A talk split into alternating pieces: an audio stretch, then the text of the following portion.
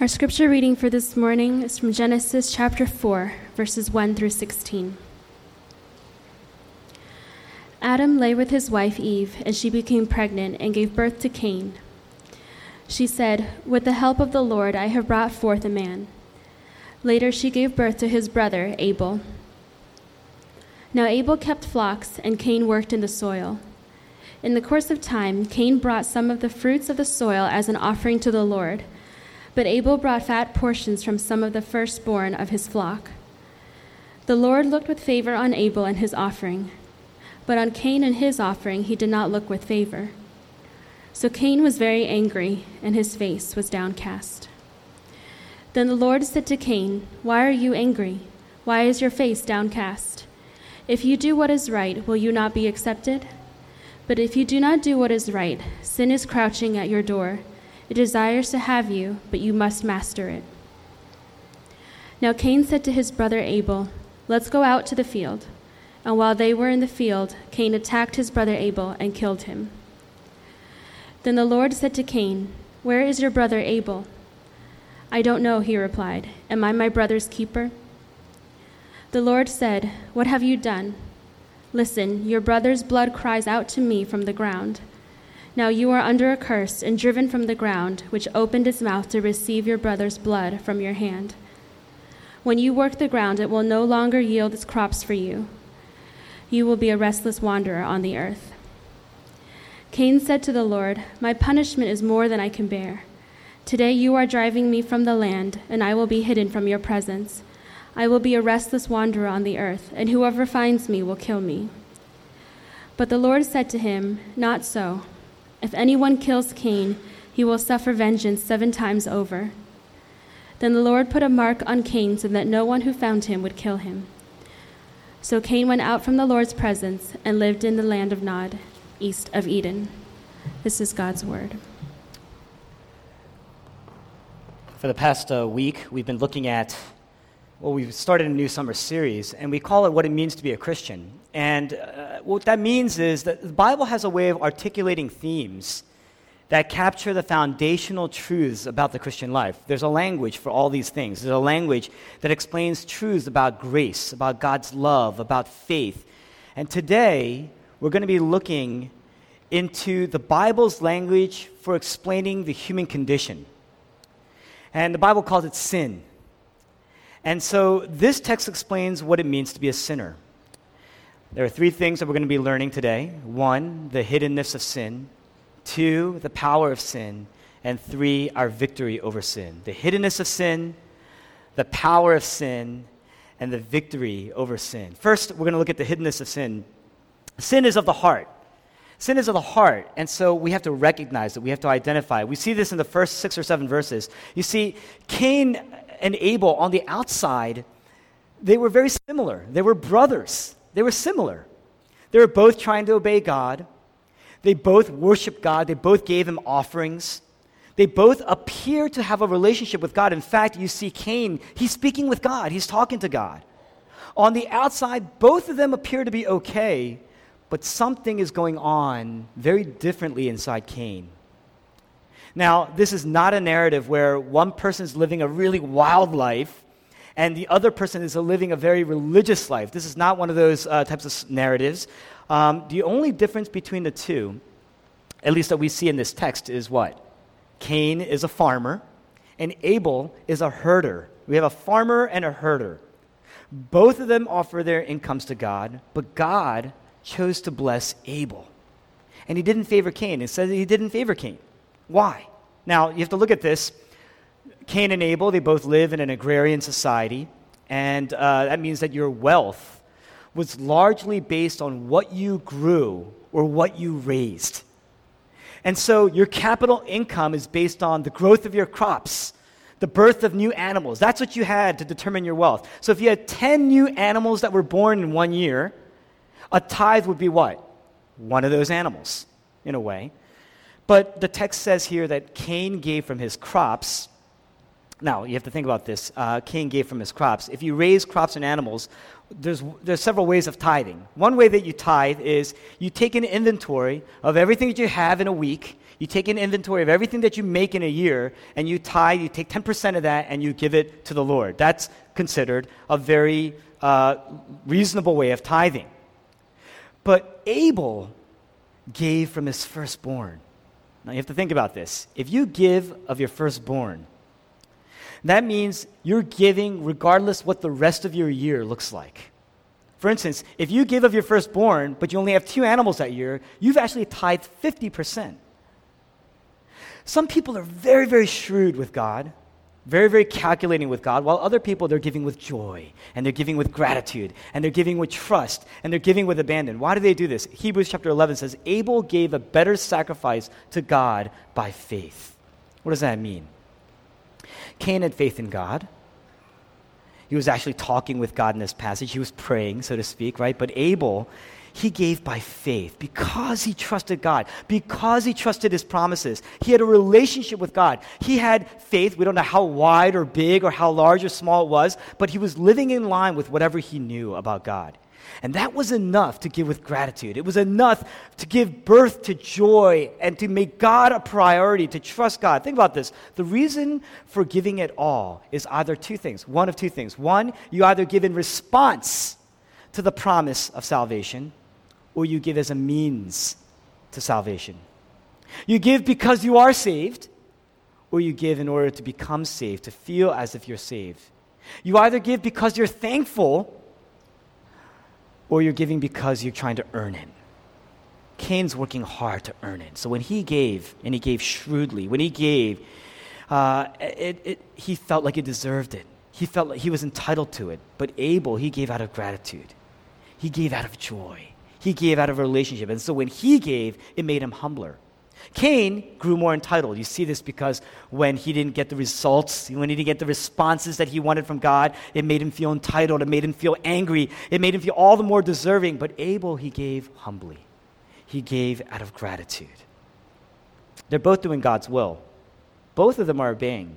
We'll have to see this. Both of them are obeying. But what is that each person's foundational trust? What is at the heart of their foundational trust in God? What is their motivational center? Why do we get jealous? Why do we get jealous of other people? We get angry. Why do we get angry when other people are getting ahead of us? It's because it reveals what we're angry about reveals what we love. Cain, all Cain's in the world, they always hate Abel's. Why? Cain say, I worked hard for this. I try. I honor God in all the ways that I can. I worship God in every way that I can. I give to God in every way that I can. But when people like Cain see other people getting blessed ahead of them, in fact, getting blessed more than them, they get angry. Why? It's because your obedience is contingent on your self fulfillment. So when you feel fulfilled, you feel as if God is blessing you. When you're unfulfilled, you feel as God is passing over you. These, you know, there are people here right now in this room that want to experience the thrill of being a Christian. They want to experience the thrill of Christian joy, the richness of Christian community, the benefits of the church, and yet they haven't given themselves wholly, completely in faith. They're hiding from the call of being a Christian. You want the thrill of Christianity, you want the thrill of being in Christ, you want the thrill of Christian community, but you haven't really confronted the call of being a Christian, being set apart for God. And so you look at Abel's in your life, and we compare ourselves to Abel's, and we feel inferior, and we get angry, and we get resentful. What verses 1 to 6 are telling us about sin is this that sin is a secret, sin is deeply hidden, sin is subtle. Sin is subterranean. Sin is under the skin. Sin distorts even the good things that we do, the, the, all of our motivations for it. And it's very, very deep. Now, look at God. God tells Cain, verse 7, he says, Sin is crouching at your door. It desires to have you, but you must master it. What God is saying is, sin is crouching at your door. If you, it's the image of this predatory animal that's lurking in the shadows ready to pounce on you. When you're not suspecting it, It's ready to pounce on you. In other words, sin is subtle, sin is hidden. Sin is hidden, but it's deadly. It can kill you. It's deadly because it's hidden. God says, you must master it. God's saying sin is like a tumor. It begins undetectable. It begins unrecognizable. But it's still there. And if you don't diagnose it, it begins to grow in your life. It begins to expand in your life expand, it begins to take over your life. Sometimes sin, it actually presents itself as something good.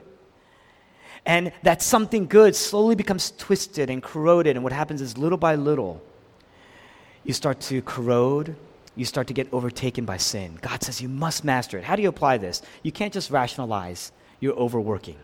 We live in a culture, in a world, in a society that's built on overworking, overworking, productivity. Don't just rationalize your overworking by calling it diligence, by calling it a strong work ethic. Don't just rationalize your reliance on your figure, your good figure, your beauty, your looks, by saying, I just want to live healthily. Don't just overlook your obsession with your salary or other people's salaries for that matter, right? Your position or other people's position because you just want to be excellent in your calling. There's usually something more in all these things that we're obsessed with. Any obsession, any predisposition there's usually some sort of obsession. There's usually something more, something deeper. We want to be acceptable. Sin is hidden. It's usually something more to our obsession than, you know, what, what, what we want with our work, what we want with our looks, what we want with our salaries. And these things, these things actually become our currency. What is a currency? It's your measure of worth. These things become our currency. It becomes how we measure ourselves that's comparisons with other people. It becomes how we measure other people with respect to ourselves. It's comparisons with other people. This is the hiddenness of sin. It's why we're always anxious when we're, when we're risking losing things that define us. It's why we're always angry when these things are taken away. It's why we always despair once we've lost them, once they're gone. It's the hiddenness. This is the hiddenness of sin. Now, the second thing we learn here is the power of sin. In verse 7, God says, Sin is abiding in you. And if you don't deal with it, it's going to start to grow. It's going to take shape. It's going to overtake you. Then it's going to corrode you. And then it's going to consume you. At first, sin is crouching. You don't even see it, you don't even recognize it. It's formless, it's in the shadows. But it's inevitable because if you, uh, if you do not address sin, one day it's going to begin to take shape it's going to start to have a form. It's going to actually start to look like something. Other people are going to start to see it. And then it desires to have you.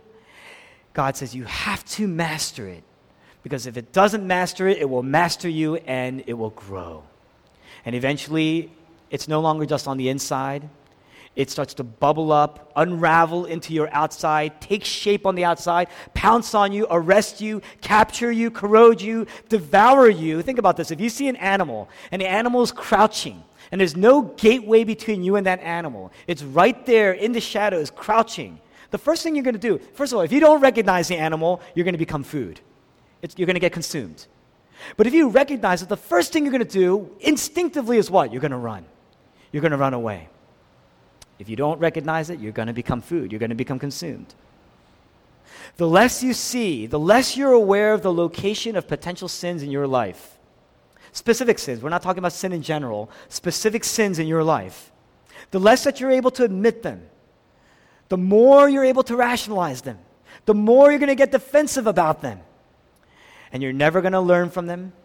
You're never going to grow. You're never going to change. And one day, sin is going to stop crouching. It's going to actually pounce. If you don't address, uh, I'm, I'm trying, I'm a pastor, but I'm going to speak to you like a father, okay, a little bit. Let me speak to you like a father just a little bit. If you don't address the sin patterns in your life in your teenage years, you might survive. You're going to make some mistakes. Some of them may be big, some of them may be irrevocable. But by and large, you're going to survive. By and large, you're going to get over these things. You're going to get through these things.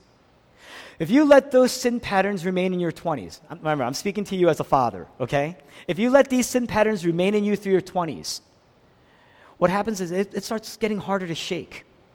And what happens is it's going to start to grow because the damage is going to start to grow. You might lose some big relationships in your life. You might lose family members in your life. You might lose, you might lose big, but it's your 20s. And so you might be able to survive. You may get through this. You let these sin patterns go unaddressed into your 30s, into your 40s. It's lights out. You're going to lose everything. Do you see that? Because once sin takes over, and we're not talking about grandiose sins, I'm talking about little things that start with pride. I'm talking about little things that start with the defensive core of our hearts. I'm talking about that little addiction that you figure you're just going to get over like everybody else.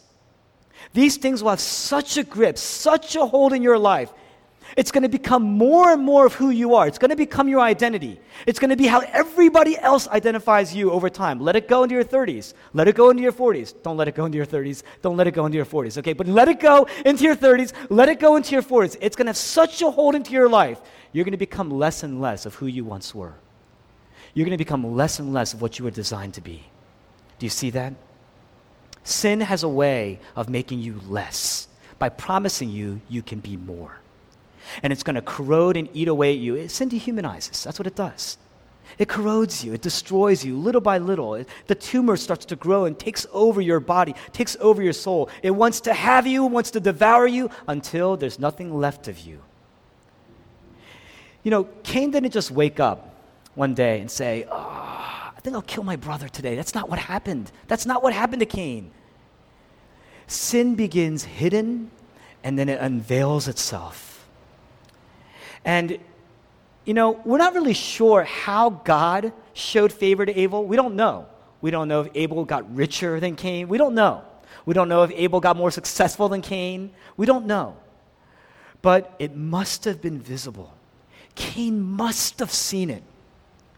He must have recognized it. He must have seen the difference. And he felt disrespected. He felt dishonored. And you know this because, and here's the clue the clue is in their names. The word Abel, when you kind of strip it down to its bare parts, the word Abel means worthless. Abel was a loser. The word Abel means worthless. While the word Cain, guess what it means? It means winner, it means successful. Abel was the loser, Cain was the winner. But God always has his eye on the losers of the world. And so he has his eye on Abel, the weaker one, the loser. And most likely, this grew a very deep envy inside Cain. Not because Cain was a loser, but because he was the success. He's saying, I'm the successful one.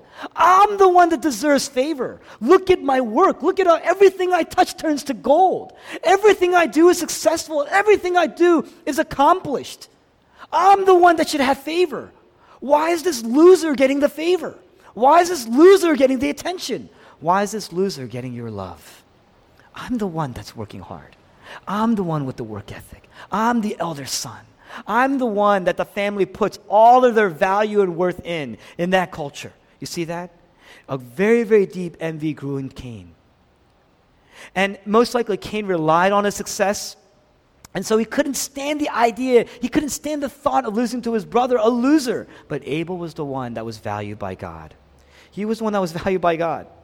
And this overtook Cain. Now, Cain didn't understand that God always looks to the weaker. What's an application for you right there? You got to be weak, even if you have a lot. Do you see yourself as a weak person? Do you, are you able to look into your deep core brokenness, the subterranean sins that are eating away at you, driving and changing even the good things about your life, even the good things in your life, even the good things about your character? Do you see that? So Cain didn't understand that. He didn't see that God always looks to the weaker, He always favors the loser, He always loves the unworthy. He didn't understand that everything that even he had is by God's sheer grace. Everything that we have. Do you see that? You know what makes us humble? When you are able to confess in the heart that all of your hard work, we just saying that, right? Not the labors of my hands, can fulfill your law's demands. You see that? When you can profess that, when you can confess that deep in the heart to the level that it hits the soul, and know that all my accomplishments, the sum of all of my value on earth, that number one, I didn't think about all the things that got you to where you are, your intelligence. Do you think you acquired that? Do you think you created that? Most studies show that most of our intelligence comes from something that was given to us by our parents. Even your intelligence, your looks, your personalities you acquire over the course of time, your charming personalities, but the thing is, it's a combination of all these things, most of which God has given you by grace. Sheer grace. Sheer grace alone. You see that?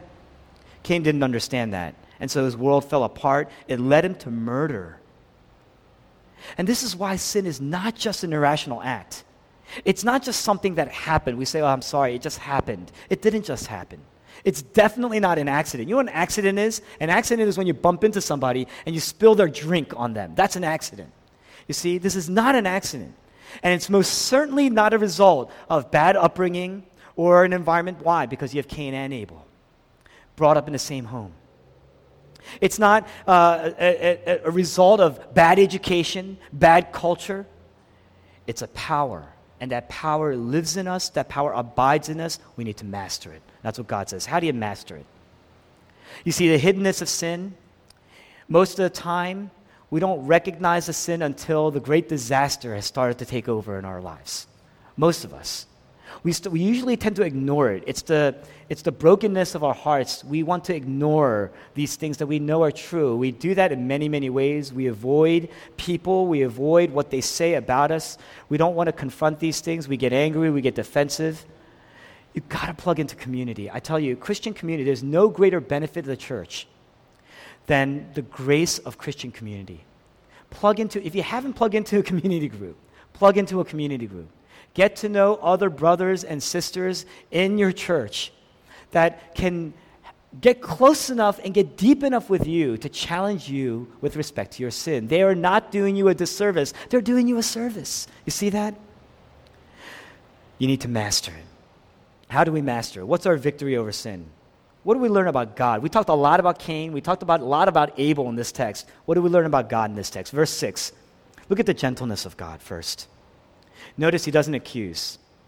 Notice God doesn't approach Cain and say, I know what you're about to do, you miserable fool.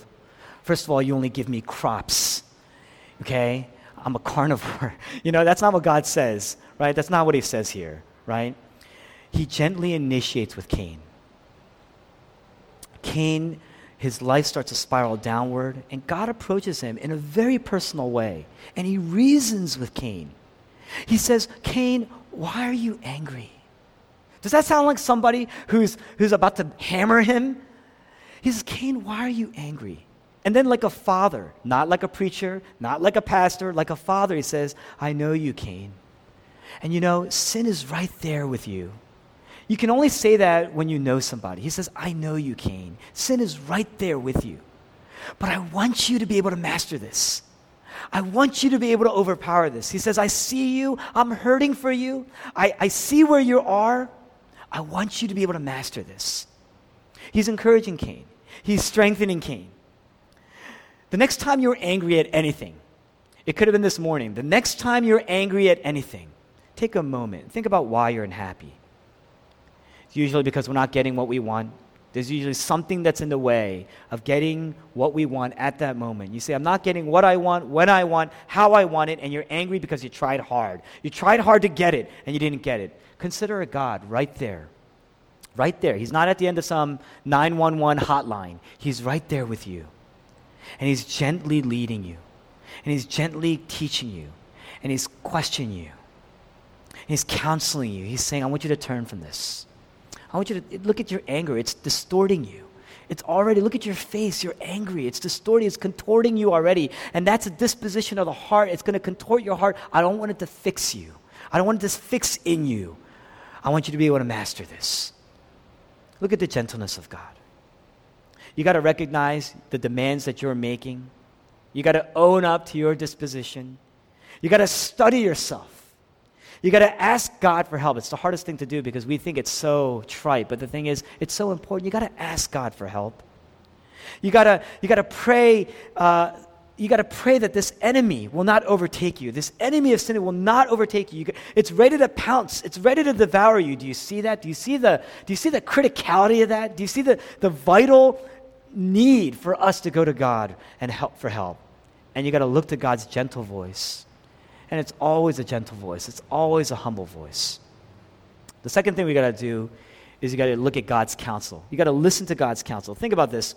When God asks questions, of Cain in this text.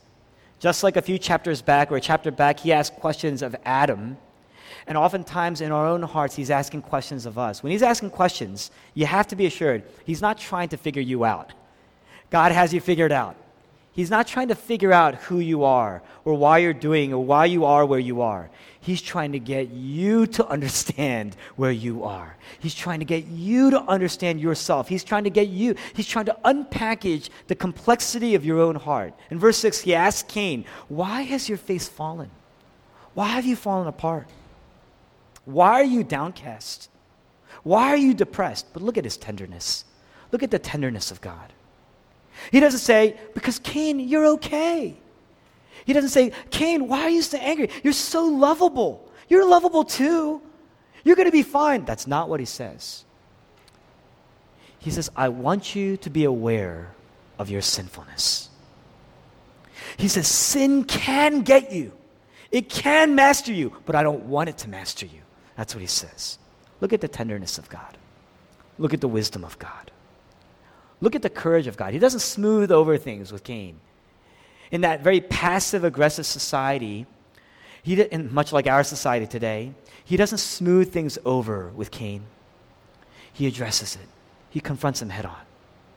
Nevertheless, Cain, he lacks this inner sense of security, this inner sense of assurance in the love of God. So what does he do? He murders Abel. He strikes Abel, he murders Abel. And look at God. He's still counseling Cain. Verse 9 Where is your brother? It's not because he doesn't know. He knows, right? You know that in the next verse. Verse 10 What have you done? And then he says something amazing. Your brother's blood cries out to me. That's what he says. No one knew. No one knew what Cain did. Abel's blood, Abel's blood just covered the ground.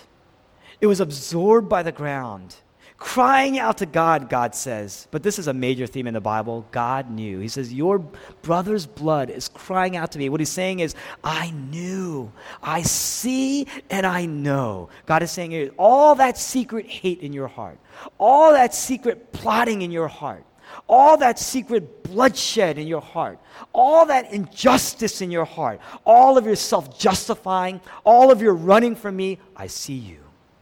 I see you and I know you. That's what he's saying. And yet, he says it gently, he says it with tenderness. But he says, I maybe, he says, he says it tenderly, he says it with gentleness, but he says, Your brother, his blood cries out to me. What he's saying is, I may be gentle, Cain, but I'm also just, and I see it all. All these wrongs they cry out to me every day. All these injustices, they cry out to me every day. It's by sheer grace that right now, everybody in this room has an opportunity to turn from sin. Because one day there won't be an opportunity. Even that is by grace. Common grace. Even that is by grace. What is our only hope in this grace? What is our only hope? Centuries later, another man arrived, another son. He was a lot like Abel. He honored God like Abel, except he was better than Abel. He honored God 100%, fully. He loved God just like Abel. He loved God, but he was even greater than Abel. He loved God even greater, even better than Abel. 100% holy. He worshiped God 100% eternally. He obeyed God 100% perfectly. He made an offering to God. Abel gave of his firstborn, Jesus Christ also, because he gave himself. He tithed 100%. He tithed with his body and he tithed with his blood, even better than Abel. Jesus Christ was greater Cain. He was the true firstborn to whom Abel looked to by faith. You know what that means? Abel did what he did, but it was only provisional. He knew it was only a provision. It was a provision for the greater older brother. His older brother, his earthly older brother, was horrible. He killed him. but he was looking to a greater older brother who would redeem him and be killed for him. He knew he couldn't rely on Cain to redeem him, and so he looked to Christ by faith. And we, you and I, have that same exact power and resource and provision, except we have it even greater. We have it to the fullest extent. Jesus Christ came to a world filled with Cains, people who lived religiously right lives. He walked right into the synagogue right into the synagogue of his life for that matter, surrounded by people who lived religiously right lives, the successful people, the, the, the winners of the world. They were the kings, they were the leaders, they were the teachers of the law, they were the Pharisees. They honored their sacrifices, they offered their tithes, they worked very, very hard for God's favor, but when they saw Jesus, it made them feel so inferior that they killed him. They arrested him, they captured him, they crucified him on the cross. And when his blood was shed, Hebrews, chapter, the author of Hebrews, chapter 12, he says this. He mentions that the shed blood of Jesus speaks more graciously than the blood of Abel. In other words, Jesus Christ died for our sins. Jesus Christ died for our injustices. Not just to give us a model for forgiveness, not just to give us a model of righteousness, but to become our substitute of forgiveness, substitute for righteousness. And when Jesus cried out, My God, my God, why have you forsaken me? What he's saying is, I am the greater Abel. I'm the one who's truly innocent, greater than Abel, worshiped greater than Abel, sacrificed greater than Abel. Cain gave his crops, Abel gave his livestock. All of that was provisional. Jesus Christ, he's saying, I am tithing right now on the cross. I'm tithing my body and my blood I'm tithing my body and my blood. In fact, if you read the book of Hebrews, they describe very intricately what the high priest is doing with his sacrifice. And that is exactly what Jesus is doing on the cross. He is following that to the T. He's saying, I'm offering the ultimate perfect sacrifice once and for all as the ultimate provision for our sins. But do you know he was receiving it as a punishment? The perfect Son the perfect offering, the perfect love, the perfect worship, and yet Jesus Christ received the punishment that the Cains of the world received, deserved. And so when he says, I am being forsaken, Cain, he was cast out. Cain was cast out. He says, I'm forsaken. Like Cain, I'm being cast out.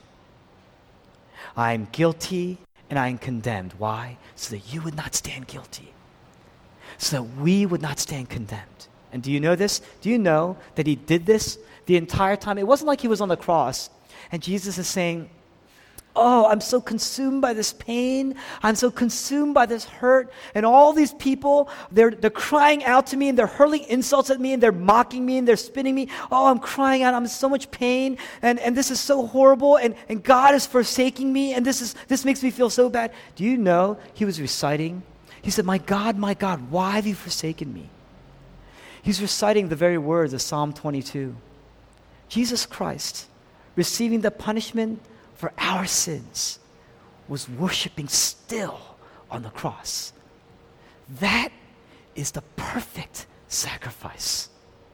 That is the perfect worship and sacrifice. Do you see that? The Cains of the world were ripping him apart, murdering Jesus.